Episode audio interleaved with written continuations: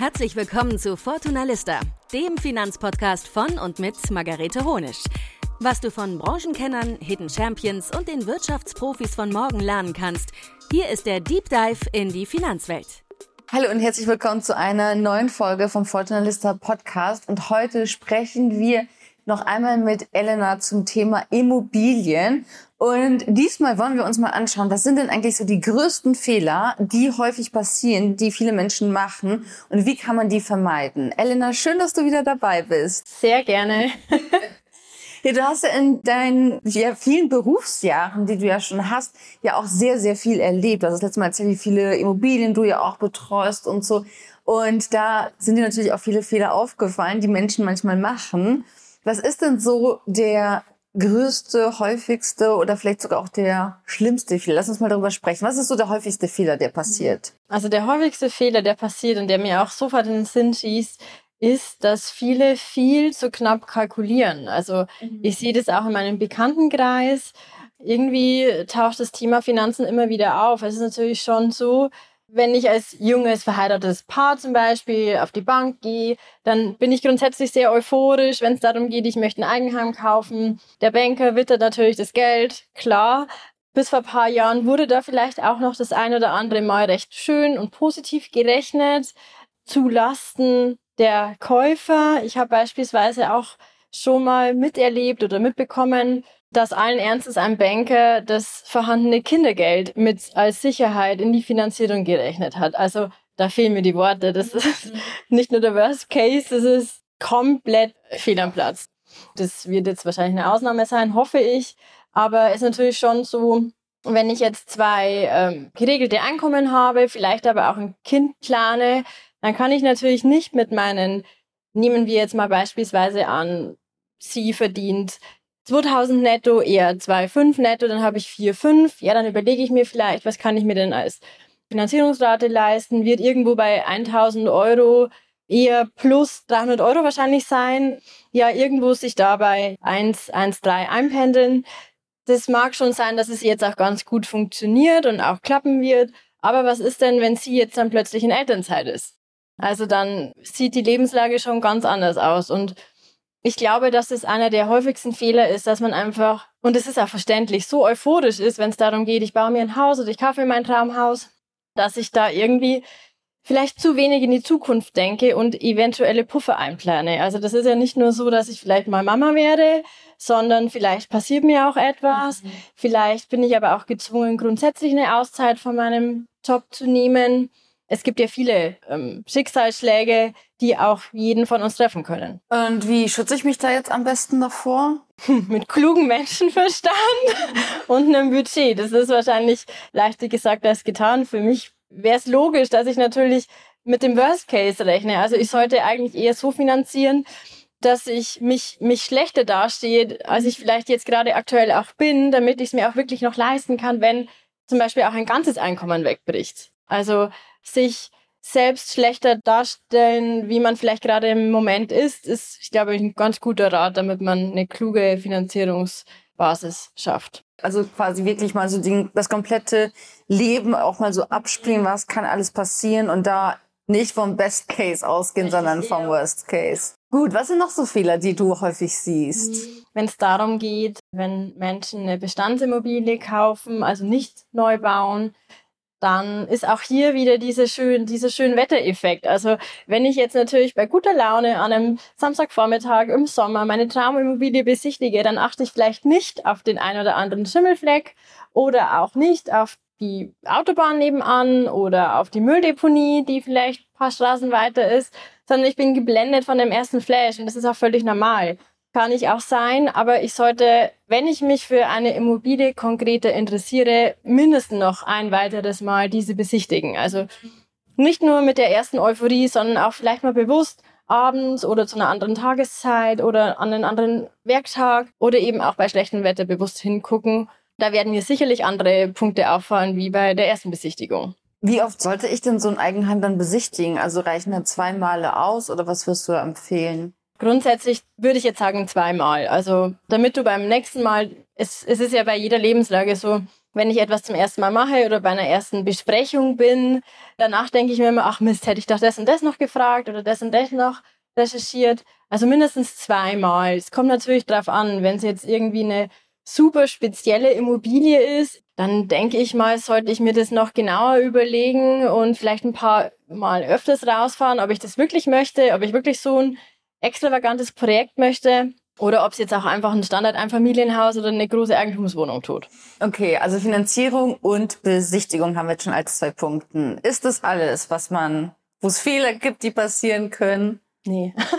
also es gibt natürlich noch mehr Bereiche. Also vor dem Thema Besichtigung ist natürlich schon auch mal ähm, die Thematik, ich muss mir die Frage stellen, wo möchte ich denn eigentlich hin? Also möchte ich eher in eine ländliche Region oder eher in den städtischen Bereich? Wenn ich in ersteres möchte, dann muss mir halt auch bewusst sein, dass der Wert meiner Immobilie höchstwahrscheinlich stagniert, vielleicht aber auch sogar fällt, weil es ist nun mal so, gerade kleine Dorfgemeinschaften, da ist gerade einfach ein Generationenwechsel. Ich meine, wenn man durchfährt, man sieht ja direkt, das sind mehr Familienhäuser, mehr Generationenhäuser, die stehen leer, weil alle Jungen eben wegziehen zum Studieren und so weiter. Das wirkt sich natürlich auch auf den Wert meiner Immobilie aus. Mhm. Also das muss ich mir schon bewusst machen, dass die Lage essentiell ist. Also die Lage zum einen bezüglich Werterhalt, aber eben auch ja der umgekehrte Fall, wenn ich natürlich jetzt eine Eigentumswohnung oder ein Familienhaus, das ist jetzt völlig gleich, in einer Metropole kaufe oder in einer Universitätsstadt, das ist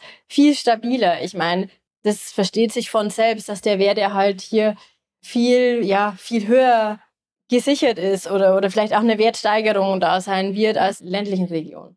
Ähm, also Lage ist einfach ganz wichtig, sowohl Makrolage als auch die Mikrolage. Also was ist mein direkten Umfeld? Habe ich eine Anbindung ans öffentliche Verkehrsnetz? Sind hier Ärzte in der Nähe? Ich meine, wir sollten auch alle an die Zukunft denken, habe ich Supermärkte in der Nähe. Das sind alles so Punkte, die ich auch beachten sollte. Dann natürlich auch das Freizeitangebot. Also ist es mir wichtig, dass ich gleich Zugang zu einem Park habe oder zu einer Freizeitanlage. Oder ist es mir völlig gleich, wenn ich auch mitten im Getummel in der Stadt bin? Dann, ja, ein weiteres wichtiges Thema ist natürlich das Thema Versicherungen. Ich muss natürlich schon klar machen, welche Versicherungen brauche ich alle. Und die klassische ist die Grundbesitzerhaftpflichtversicherung. Das heißt, jeder Grundbesitzer sollte diese haben. Beispielsweise, ähm, wir haben Winter, es schneit draußen, ein Passant geht auf meinen Gehsteig, er fällt hin, er bricht sich den Arm. Hier würde zum Beispiel meine Grundbesitzerhaftpflicht greifen. Also wenn es, wenn jemand Drittes auf meinem Grundstück etwas zustößt, dann greift meine Haftpflichtversicherung. Dann klassischerweise klar die Feuerversicherung. Mittlerweile hat man da eigentlich eher immer so eine gebundene Wohngebäudeversicherung. Da sind dann auch die Elementarschäden drin und auch Feuer. Also zum Beispiel, wenn mir ein Wasserschaden passiert, würde diese zahlen. Wenn es abbrennt, bezahlt diese Versicherung. Das sind so die zwei allerwichtigsten. Zudem natürlich, ja klar, Hausratversicherung sollte eigentlich auch jeder haben. Die zahlt beispielsweise dafür, wenn auch, ja, auch hier, wenn ich einen Wasserschaden habe, egal ob ich den selbst verursacht habe oder ein anderer, diese Versicherung zahlt beispielsweise alles, Bewegliche in meinem Haus. Also bildlich kann man sich das so vorstellen, wenn ich mein Haus umdrehe, alles was rausfällt, das würde die Versicherung zahlen. Und was, was sind das denn für Kosten, die da auf mich zukommen? Also bei einer Hausrat weiß ich un ungefähr, aber bei denen, das, da sind wir vielleicht so bei fünf bis zehn Euro im Monat. Das ist ja ähnlich wie so eine Haftpflicht. Das ist super individuell. Also es kommt wirklich auch ganz drauf an, wie groß ist denn die Immobilie, wo ist die Immobilie, die verbundene Wohngebäudeversicherung, also beispielsweise auch die Elementarversicherung, die ist natürlich teurer, wenn ich jetzt mein Haus direkt an einem Wasser habe, beispielsweise, ist ganz klar. Aber das ist sehr individuell und das sollte man sich auch einfach vom Versicherungsberater beraten lassen. Das heißt, auf die Versicherung auch unbedingt achten und Lage hast du vorhin nochmal auch äh, beschrieben. Eine Frage habe ich noch dazu, weil du hast auch gesagt, äh, dass der Wert der Immobilie ja auch fällt auf dem Land. Was ist denn, wenn ich meine Immobilie eigentlich vererben möchte. Und jetzt habe ich aber das Problem vielleicht auch entweder, ja, dass meine Kinder gar nicht das Haus wollen, gar nicht die Immobilie wollen. Also grundsätzlich beim Thema Erben, wie gehe ich denn da am besten vor und was muss ich mir da vielleicht auch für Gedanken vorab machen, noch bevor ich die Immobilie gekauft habe? Also es ist natürlich so, ich, ich habe keine Glaskugel, ob die Immobilienpreise fallen in dörflichen, äh, in, in Dorfregionen, das kann ich nicht sicher sagen, aber tendenziell ist es eher eine Dorfflucht. Wenn ich Kinder habe und meine Immobilie vererben möchte, dann sollte eigentlich der wichtigste Punkt schon mal sein, die Immobilie muss abbezahlt sein, bis ich selbst in Rente gehe und natürlich auch bevor es meine Kinder zahlen. Ansonsten erben natürlich meine Kinder auch die Schulden. Das sollte aber auch der Normalfall sein. Wenn das der Fall ist, dann kann ich mir überlegen, übertrage ich es vielleicht einfach schon vorher, also bevor ich auch mein Testament aufsetze, was übrigens auch jeder machen sollte. Ich kann ja meine Immobilie vorher übertragen, ich kann sie auch vorher eben verschenken. Wenn ich das nicht mache und es ist ein ganz normaler Erbfall, dann greifen hier Freigrenzen. Und soweit ich weiß, sind es derzeit auch 400.000 Euro pro Kind. Innerhalb dieser 400.000 Euro pro Kind fällt keine Erbschaftssteuer an. Okay, alles darüber hinaus. Muss versteuert werden. Okay, alles darüber hinaus, dann muss man das heißt, das Kind braucht dann ja auch die entsprechenden Rücklagen. Richtig, genau. Okay. Jetzt war ja in den letzten Monaten das Thema Energie ja auch ein großes Thema oder eigentlich eher schon in den letzten Jahren und es wird uns sicherlich auch in den nächsten Jahren auch stark beschäftigen. Gibt es da auch etwas, wo du siehst, dass es da vielleicht Fehler gibt oder was man beachten sollte? Ja, sehr schwieriges Thema. Ähm, ich meine, jeder hat sicherlich vom Gebäudeenergiegesetz mhm. gehört. Das ist auch sehr wichtig. Wir müssen alle etwas fürs Klima tun. Wir haben uns ja zum Ziel gemacht, dass wir bis 2045 klimaneutral werden. Jetzt ist es natürlich so, ähm, es ist ja unklug, jetzt eine Immobilie zu kaufen mit einer 25 Jahre alten Öl- oder Gasheizung kann ich machen, kann ich jetzt auch noch ersetzen, aber langfristig darf ich weder Öl noch reine Gasheizungen verbauen. Mhm. Also klug wäre es natürlich schon, wenn ich neu baue, dann ist sowieso Thema Wärmepumpen so das A und O eigentlich aktuell. Da gibt es ja auch verschiedene äh, Möglichkeiten, also mit welcher Energie die Wärmepumpe funktioniert, zum Beispiel Erdwärme oder die klassische Luftverbundheizung. Aber wenn ich eine Bestandsimmobilie kaufe, dann muss mir halt bewusst sein, dass ich früher oder später, spätestens dann, wenn es final verboten ist, Öl- und Gasheizungen einzubauen, habe ich einen Worst Case und ich brauche einen Plan, was ich dann danach einbaue. Also vielleicht sollte ich vorher auch schon mal gucken, was, was ist denn überhaupt möglich. Wäre es beispielsweise möglich, auf eine Wärmepumpe umzusteigen? War das schon mit den Fehlern, die man machen kann, die häufigsten Fehler, die du so gesehen hast? Oder haben wir noch etwas vergessen? Nee, ähm, ich glaube, das, das waren so die gängigsten Fehler, die mir jetzt zumindest auf den ersten Blick oder im ersten Gedanken einfallen. Sehr schön. Ja, vielen Dank für diese Einblicke. Magst du noch mal kurz zusammenfassen, welche Fehler muss ich also vermeiden? Ja, also Thema Finanzierung, die monetären Fehler unbedingt vermeiden, mit dem Worst Case rechnen, mich eher schlecht darstellen lassen und eben genügend Puffer einplanen. Dann Thema Lage, sehr, sehr wichtig, ist natürlich auch sehr individuell, was möchte ich, aber die Lage grundsätzlich ähm, nicht unterschätzen und auch in die Zukunft vorausschauen. Dann haben wir das Thema Versicherungen. Welche Versicherungen sind zwingend notwendig? Die aktuelle Heizungslage auch bitte beachten, äh, gucken, mit welcher Energie befeuert wird. Und mir fällt tatsächlich schon noch ein Fehler ein, und zwar sehr wichtig, Barrierefreiheit. Wir alle sind nicht geschützt vor dem Alter. Wir wissen nicht, wie fit wir noch sein werden da ist es natürlich schon wichtig, dass ich das auch einplan. Wenn möglich natürlich ebenerdig, vielleicht ein Bungalow, barrierefrei, nicht unbedingt die Wendeltreppe, die über vier Stockwerke geht. Und wer sich den Traum vom Eigenheim erfüllen möchte, für den oder für die haben wir ja auch etwas Besonderes.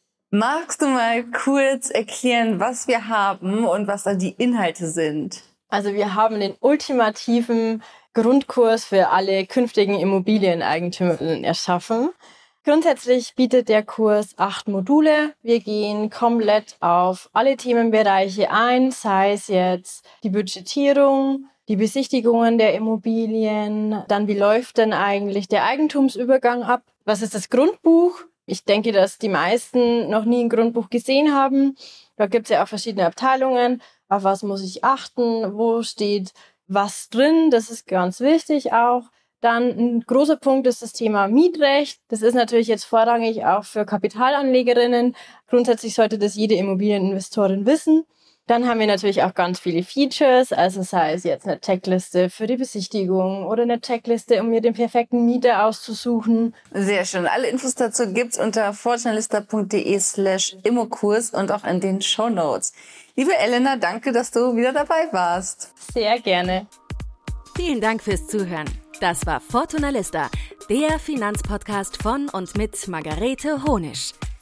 Wenn du Lust auf weitere Infos rund um Finanzen hast, dann geh jetzt auf fortunalista.de oder folge uns auf Instagram unter Fortunalista.